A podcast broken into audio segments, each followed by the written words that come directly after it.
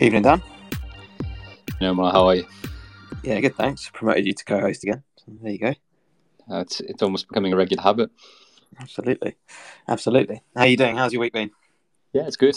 Um, just lots of interesting stuff on the go as usual. But I think you know a lot of the stuff as we're going to talk about uh, tonight has sort of been thinking about thinking about Chelsea and everything that sort of flows from that. Really, um, you know, I was I was asked last week around, you know, how unprecedented is unprecedented, and I almost feel like I almost feel like everything's unprecedented at the moment. Like especially in football, like we sort of have gone from I know I know lots always happens in football, but just from a systemic level in a way with sort of COVID and everything that happened around COVID and playing behind closed doors and player contracts to Project Big Picture to Super League and I know I've probably missed out on another four or five other things that have been massive, but you know, yeah. it just it feels like football go, go, goes from one systemic change or unprecedented, um, you know, area of discussion or debate to another on a regular basis at the moment. Yeah, I, I mean, I think that they will, well, historians will look back in this period of football and have a you know, perspective on it. It was the kind of defining period for the game, and obviously we're hoping it gets to the right way, but it's um, yeah, I think it's very difficult to, to almost process it at the moment. There's, you almost do less thinking about the actual sport than you do everything that's that's happening off the pitch. I mean, even today, so getting to this now with Chelsea and the and the statements around wanting to play behind closed doors and Middlesbrough with a rather spicy statement back. It's just kind of it just feels like almost a just different was this parallel incident, or in terms probably not the right word. There's parallel narratives that go on alongside the game that are almost consuming it entirely. It's, it's kind of it's kind of bizarre. Yeah, I was going to mention just one of the points, on just in the build up to that as well, which is you know I'm not sure if you saw um, Monday Night Football uh, with Carragher and Neville last night or particular parts, but you know I think what what is happening, and I'd be really interested in your take on it generally without putting you on the spot too much in terms of you know I think in the past um, or over a particular period of time, um, you know, politics and sport, even though they sort of were awkward bedfellows, you know, people like Carragher and Neville and others um, and other types of sports commentators would, would never go near this all sort of geopolitical angle um, or political context for for sport more generally. And I think obviously with everything that's gone on on a footballing level, restructuring level with Project Big Picture and Super League, and now obviously on a geopolitical level with Newcastle, and Chelsea, and others, um, it feels like you can't necessarily divorce the two um, anymore. And you know, whereas I think you know Neville and Carragher were pretty forthright in their views, and maybe other journalists have been in in the past to a limited extent. Now it feels a lot more front and center that you can't just you know extricate one for the other one without the other really that it, it's now a debate in the round rather than oh well politics shouldn't interfere in sports and vice versa. Yeah there was um there was a really good um, line from uh, Jonas, um, the CEO of uh, FIFA, the CEO of Chairman, I forget his title of, of FIFA at the FT summit the other week, which was you know he basically called called out the fact that football it has never been apolitical; it's always been political, and and as people within the game, we need to decide what our values are. Uh, and I think there is that realization now. I, I listened back to that Neville Carragher debate, and I full credit to them because completely agree. I think even two, three years ago, you just wouldn't have pundits, and I think there are large swathes of pundits that you know who wouldn't be able to talk about this stuff. But I thought they spoke really, really well about it, which was which was a nice change. Um, but shall we shall we dive into um, into that? I suppose on, into Chelsea. Um, give us a perspective. There's loads of things. Obviously, I mean, this is as you said at the top. This is unprecedented. What's going on there in terms of um, what they are and aren't allowed to do. Give, give us a perspective on like some of the things that we might not be thinking about that they're having to grapple with at the moment. Whether it's out of contract players, youth players, buying and selling players, image rights, you know, anything. What, what's what's kind of what's the things that are crossing your mind in their situation? Yeah, well, let's let's just focus on maybe those if I can recall all of them in that in that order. I mean, um, let, let, us maybe just frame it in terms of the, the most important element, I guess, for the club, for the FA, for government, for Treasury, um, for a variety of stake, football stakeholders, um, I would have thought, is to try and get the club sold as quickly as possible.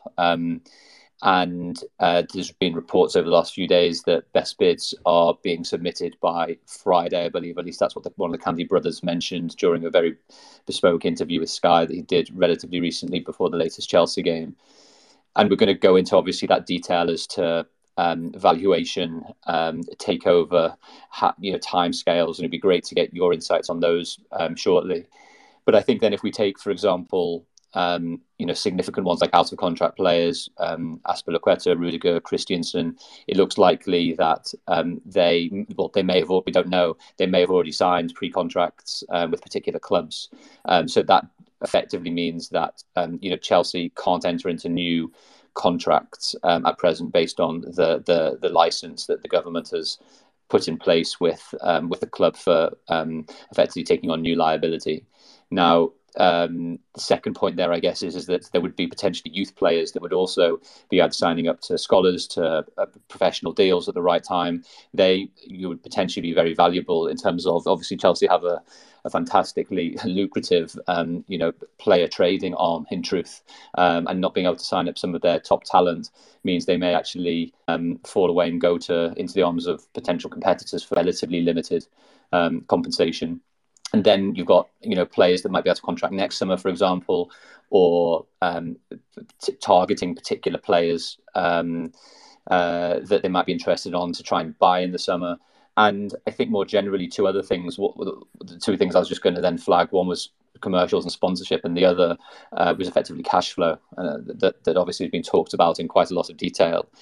Um, I think on the commercials, we've obviously seen Nike staying sticking by Chelsea for the moment anyway. Three obviously aren't, and a number of other um, uh, sponsors. Um, it looks like at least at the moment are suspending their deals rather than terminating their deals, and I guess that is to a degree um, dependent on how long um, a sale process might actually um, take and last.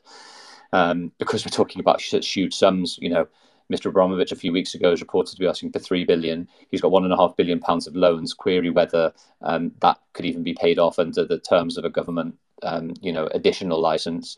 And obviously that there's a valuation in between all of those numbers as well. But you know what was being reported again was that you know Chelsea, without being able to bring in any new cash flows or rely on existing cash flows, um, you know, literally might run out of cash um, in the coming months before the end of the season, unless certain parts of those license um, conditions are um, uh, relieved or released to a degree. So um, there's tons, there's tons of stuff going on right now, and as you said, today was, you know, just another signal of that, which was.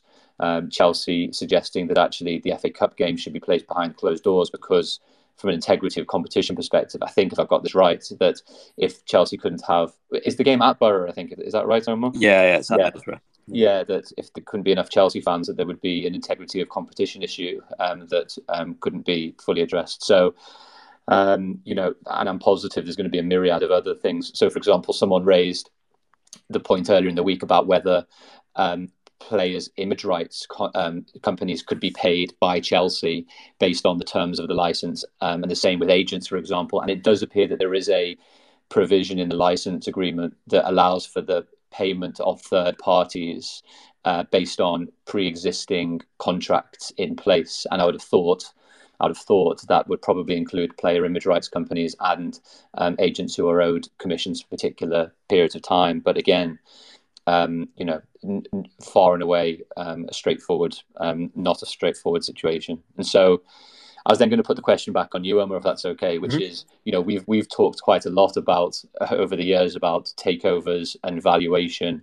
Where, where where do you think we are in terms of, firstly, I guess, discussing how valuable a club like Chelsea actually is in practice, um, and how you go about thinking about that. And then after that, around you know how how long a process could actually last. I've got my own ideas, but my first view is it's not it's not quick um, it's not quick fire sale by any means. No, I mean in general, the club transactions that we tend to end up working on, you know, they're they're six month processes. They're they're really long processes, and we'll either come in at the start, middle, or end of, of those. But you know, they don't happen quickly, and that's because with any investment process, particularly something that's as high profile as a football club, there's a lot of diligence that needs to go into it, um, and a lot of kind of stress testing of assumptions and uh, and so on. It's not it's not on a whim, but obviously the circumstances are, are very near. Um, as it relates to valuation, obviously there's this kind of a unique, weird situation where um, you know the seller's not exactly in a exactly the best situation um, to, to maximize the price. But equally, there are a lot of interested buyers. But the way to kind of think about this at a very very high level as to what the valuation is obviously that 3 billion figure has been been put out there um, in the media and that seemed like quite a big figure i forget the figure abramovich first bought the club for i think it was i want to say 300 million um, in, including the debt the value of the club um, but, but obviously happy to be corrected on that so obviously you know a, a tenfold increase feels like quite a lot over over a 19 year period but firstly you need to get a perspective on what are the multiples that clubs are trading at. Um, and different clubs trade at different multiples um, of revenue. So you've got, if you're, I don't know, like a, a bottom half mid table Premier League club, typically your revenue multiple would be around 1.7. Um, and, you know, it's, it's not huge if you look at other industries, you know, you get multiples that are far, far bigger than that. So 1.7 is, is relatively small. And that generally reflects the fact that your income is you know is always at threat of being you always at threat of being relegated and therefore having your your revenue slashed and therefore uh, potentially staying in the championship. It actually looks a little bit different for clubs that you would consider global brands or, or bigger clubs. So typically the revenue multiple for um, a club that is off that stature. We're talking about clubs here that are top 10, top 15 in Deloitte Money League, know, richest in the world typically revenue multiple be around, and there's a big range here, but the, the median would be around kind of 3.5, so roughly double what a, a bottom half Premier League club. And that's just the multiple. Obviously, the revenue itself is different, so you're talking about you know quite a big difference in terms of overall valuations. Uh, but that multiple varies quite a lot. So Man City, when they received some minority investment uh, in 2019, um, were trading at a multiple of around um, six or seven. Uh, and on the flip, flip side, when Liverpool was sold, um, to FSG or NESV, as I think they were in, in 2010, multiple was just 1.4. Um, so there's a huge variation even then for, for quite big brands. Um, and there's kind of everything in between.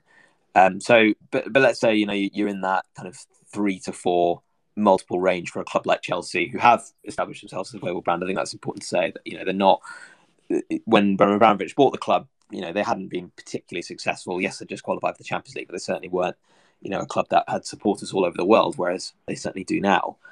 You then need to consider, okay, well, what is Chelsea's revenue? Um, and the revenue picture, obviously, in the last few years, has been skewed by COVID. It's kind of um, difficult to get a get a kind of true picture on it.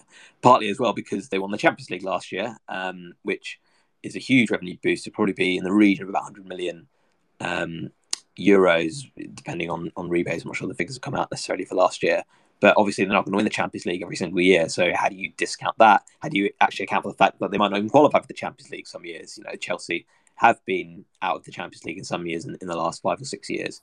Uh, when they won the league with under Conte, they weren't even playing in Europe at all. So you need to kind of factor that all in when you're trying to get a sense of what is this club's revenue. And, and generally, I think if you were to do that, you would land in the 450 million pound range um, of their kind of what you expect the revenue be for, for Chelsea.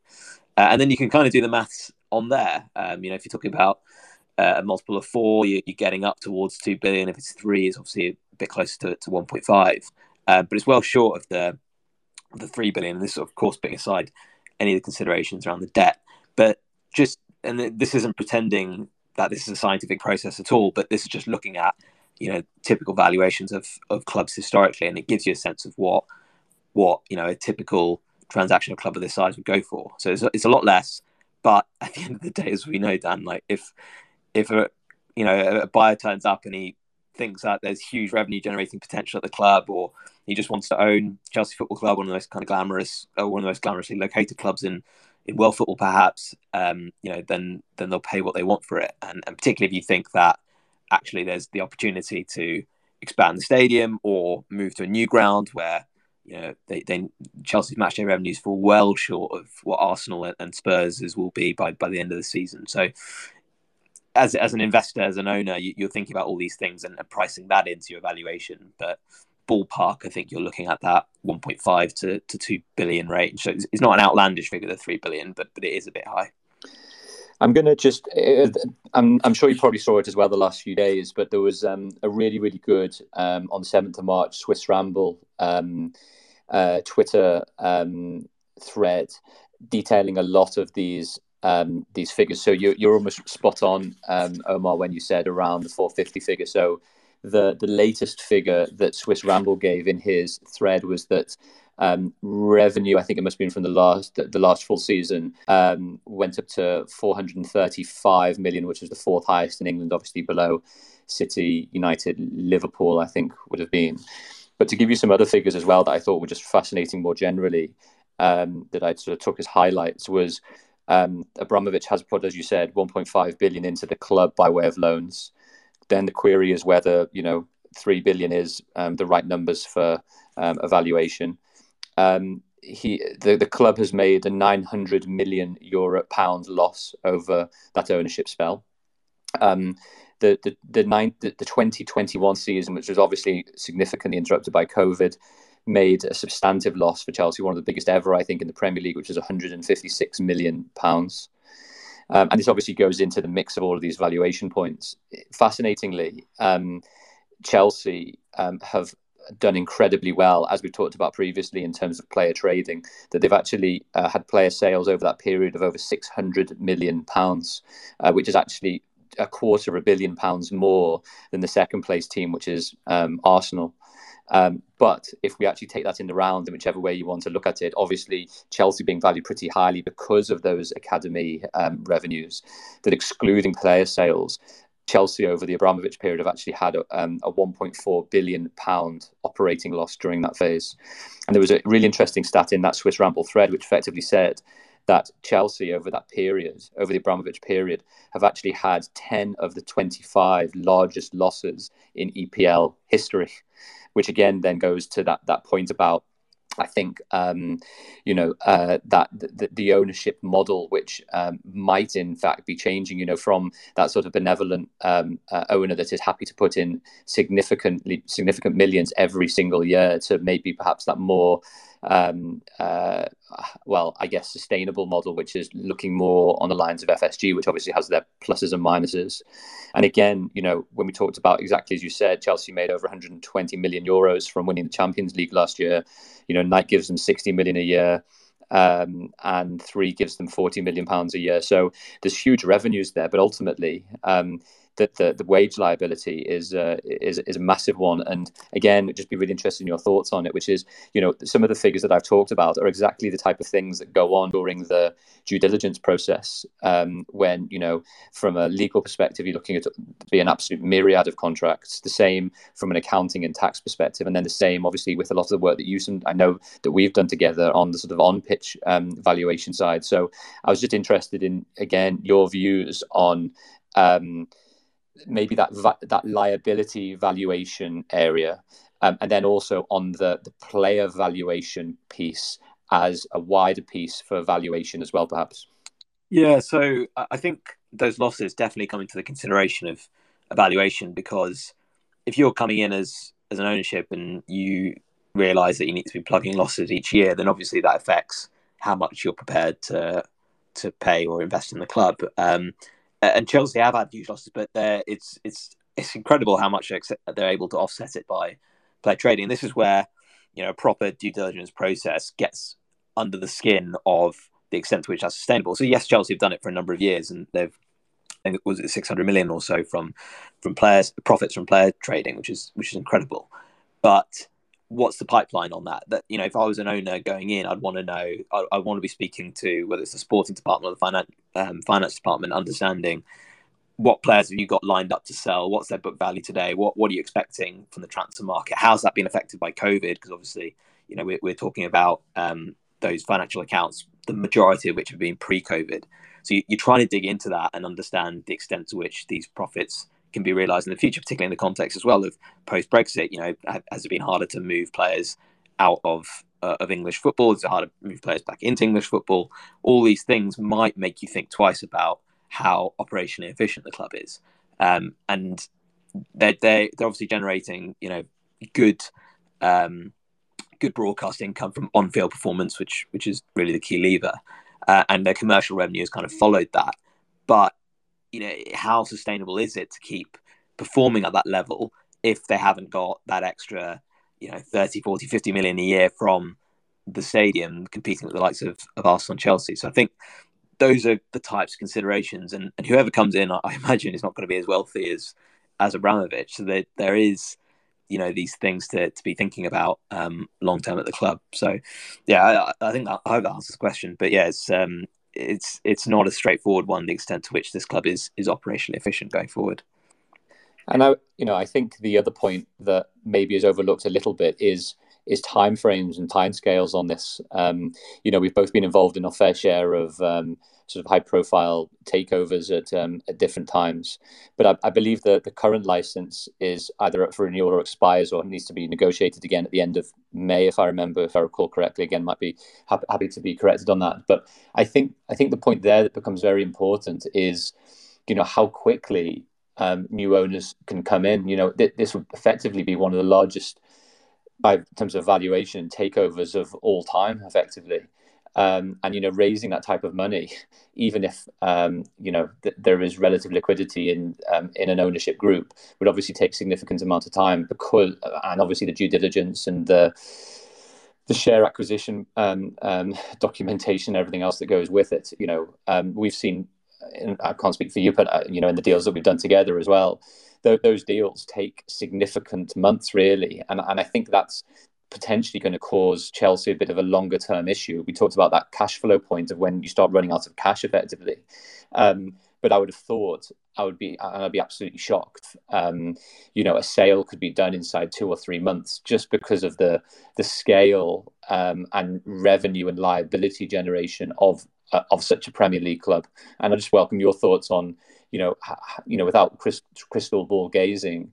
Um, you know, likelihood of things you know happening quickly or actually you know actually unfolding a little bit before things get better. Yeah you're absolutely right. It's it, it does take months for these things to get done. And and then i wonder you know ultimately it's down to the the buyer the, the depth of the diligence that they want to do.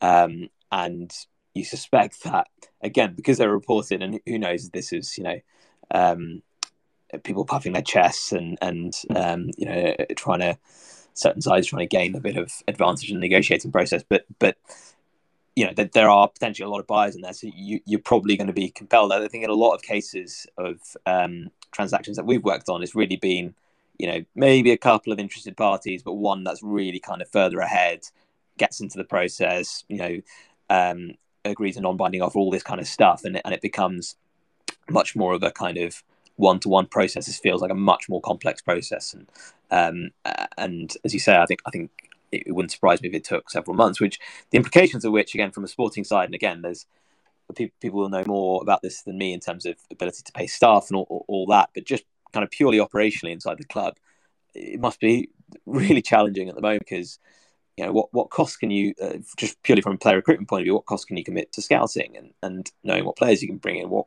what can you do to club? And, and it takes months. Like at this stage of the season clubs are thinking very hard about which players are, they're looking to move on which players are looking in. They've got a much clearer idea now that they've played you know six nine months of the season. You know th- these are almost impossible um, decisions to be to make at this stage under these circumstances. So yeah it's um I, I you know I, it'd be it'd be very surprising to me if this got com- completed by the end of May. But as, as, you said right at the top, it's it's a bit of an unprecedented situation. Um, as as is the um, the last thing I just wanted to touch on was this behind closed doors, or, or, or Chelsea asking to play behind closed doors um, at the Middlesbrough game, kind of challenging sporting integrity, which you know has, obviously been um, fairly ridiculed, I'd say, in terms of you know the, the request and, and obviously Middlesbrough's statement was, was pretty pretty spicy, but it, it just kind of step take a step back in the, in the kind of concept of sporting integrity and, and fans in stadiums. We've obviously seen you know massive impacts of or the massive impact that fans have during COVID in the Premier League. You had more away wins than home wins, which was just kind of astonishing. Really, I never would have predicted that because you generally break home advantage down into um, you know home support influencing the referee um, travel distance and, and, kind of familiarity with, with the venue itself. And, and what we saw with, with COVID almost seems to suggest it's all down to home support, geeing up the players or, or intimidating the referee. Um, the FA Cup's interesting because obviously there's a much bigger allocation of tickets that are given to away supporters. I, I forget is in, in the Premier League, I believe it's um, 10% or, or 3,000, whichever is lower. Um, in the FA Cup is much bigger, and obviously the gate receipts are typically shared between the two clubs, or that'll be different in this circumstance. Um, I don't know the science behind the extent to which a, away supporters and stadiums influence the performance of the away team. It's very clear what the science is. Science is the presence of supporters generally, and stadiums has it on the home team. Um, so, I mean, if, if Chelsea had kind of produced numbers to back up the um, uh, their their argument, then it might have been pretty interesting to have that debate on sporting integrity. But my hunch is that you're not talking about a meaningful impact here, the impact of away supporters on, on results. I just think what's what's likely to happen, Omar, isn't it, is in the coming weeks when different dynamics come into play, um, all of these all of these types of issues are going to come to the fore and keep coming to the fore because you know again like just one of the things we were talking about before a little bit was you know we're expecting a process to happen seamlessly um, and i almost think best case scenario you know three or four months would be an outrageous timescale to try and get something like this done. Um, and that's actually things going to absolute plan with the preferred bidder, then going through the a, process in pretty lightning fashion. And that's not taking into account if things go wrong. You know, what happens if a preferred bidder is announced two or three months go down the line and then actually the deal falls away? You know, um, effectively means everyone's got to start again or go through a uh, another exhaustive due diligence process. So I think there's, you know, my view is, is there's a lot of pressure on um, whoever it is at the club to be um, identifying um, the preferred bidders because effectively um, uh, they need to make the first time um, acquisition work. Now, whether they do something with another preferred bidder, second preferred bidder in the in the background in case things fall away, who knows going to be structured or done. But I would be surprised if everyone just puts their eggs in one basket for the preferred bidder in case things go awry. And because obviously, you know, in a way, um, this is a semi-distressed asset to a degree, um, which obviously then reduces valuation points. But again, it seems like there's a competitive process for that um, bidding and valuation point. But I just wonder whether, you know, query one of the criteria is obviously the the the price that um, a consortium is willing to pay for Chelsea, but there might also be another significant criteria, which is, you know, are they people that are already in the space that have got deals done, know how to get things done pretty quickly, and that can move with pretty rapid pace. So I think, you know, come Friday and the beginning of the, the weekend and then next week, it's going to become pretty clear pretty quickly about, you know, who's very serious to get this done pretty quickly. Yeah, great. And I imagine there's going to be a lot of uh, a lot of work done on, on PR and media as well over that time, which which uh, we'll have to try and try and cut through. All right. Well, it's, it's half half past the hour, Dan. Thanks for dropping on earlier, and um, we'll speak again soon. Take care, pal. Yes. Thanks for listening. You can follow me on Twitter, TikTok, and Instagram at Football Law, read my blogs, and listen to my previous podcasts via my website, danielgeey.com forward slash blogs. Please do subscribe to the Done Deal Football Podcast, like, share, and tag me. If you like the content, if not my voice, you'll probably also like my book Done Deal an insider's guide to football contracts, multi million pound transfers, and Premier League big business. A bit of a mouthful. It's available to buy in hard copy, digitally, and via Audible. All links are in the podcast show notes. Lastly, the podcast is powered by 13, which is a fashion brand I've started. All proceeds go towards cancer charity research, and particularly the stellar work done by John Krell, who has helped my mum through some difficult times over the last few years. You can take a look at the merch and hopefully buy a t shirt, hoodie, cap, or all three. Please do spread the word and go to 13shop.co.uk. That's 13shop.co.uk. Thanks for listening.